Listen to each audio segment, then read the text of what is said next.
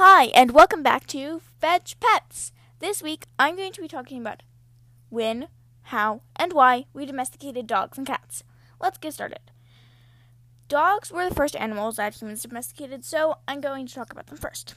Scientists believe that dogs were domesticated around 15 to 20,000 years ago because archaeologists have found bones in Belgium from around that time. And yes, that is a very long time ago.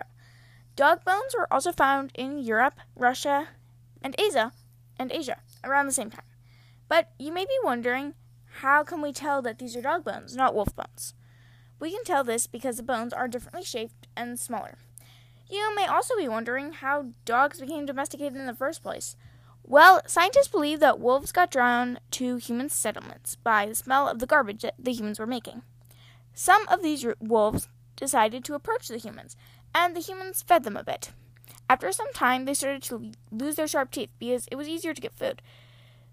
And they also started to get thinner coats because they could be around humans, and humans generally had fires. After wolves began to self domesticate, humans began to breed them to help with hunting and security. Also, to be all around adorable. Next, on to cats.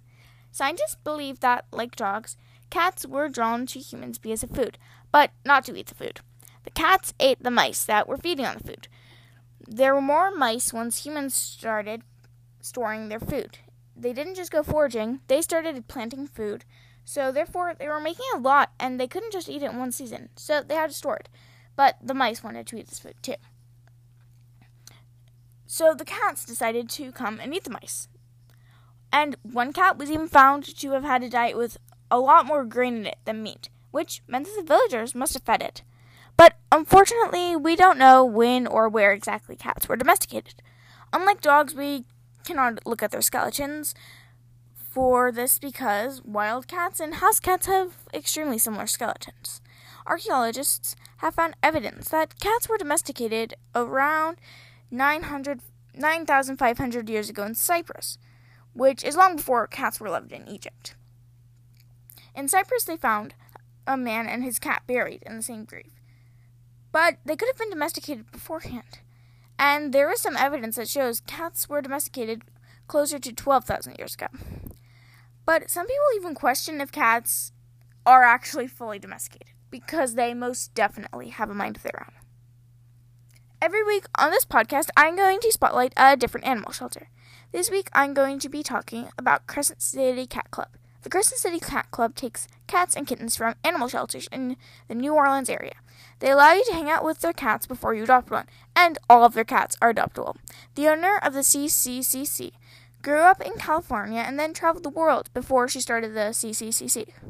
That's a lot of C's. she even tried working in fashion for a bit. The CCCC always spays, neuters, and vaccinates all their cats and kittens before they are adoptable. If you would like to donate, go to crescentcitycatclub.com, and I will also put a link in the description to their website. I hope that you enjoy this episode and learn more about how cats and dogs were domesticated. If you have your own ideas of how cats and dogs might have been domesticated, feel free to leave a voice message.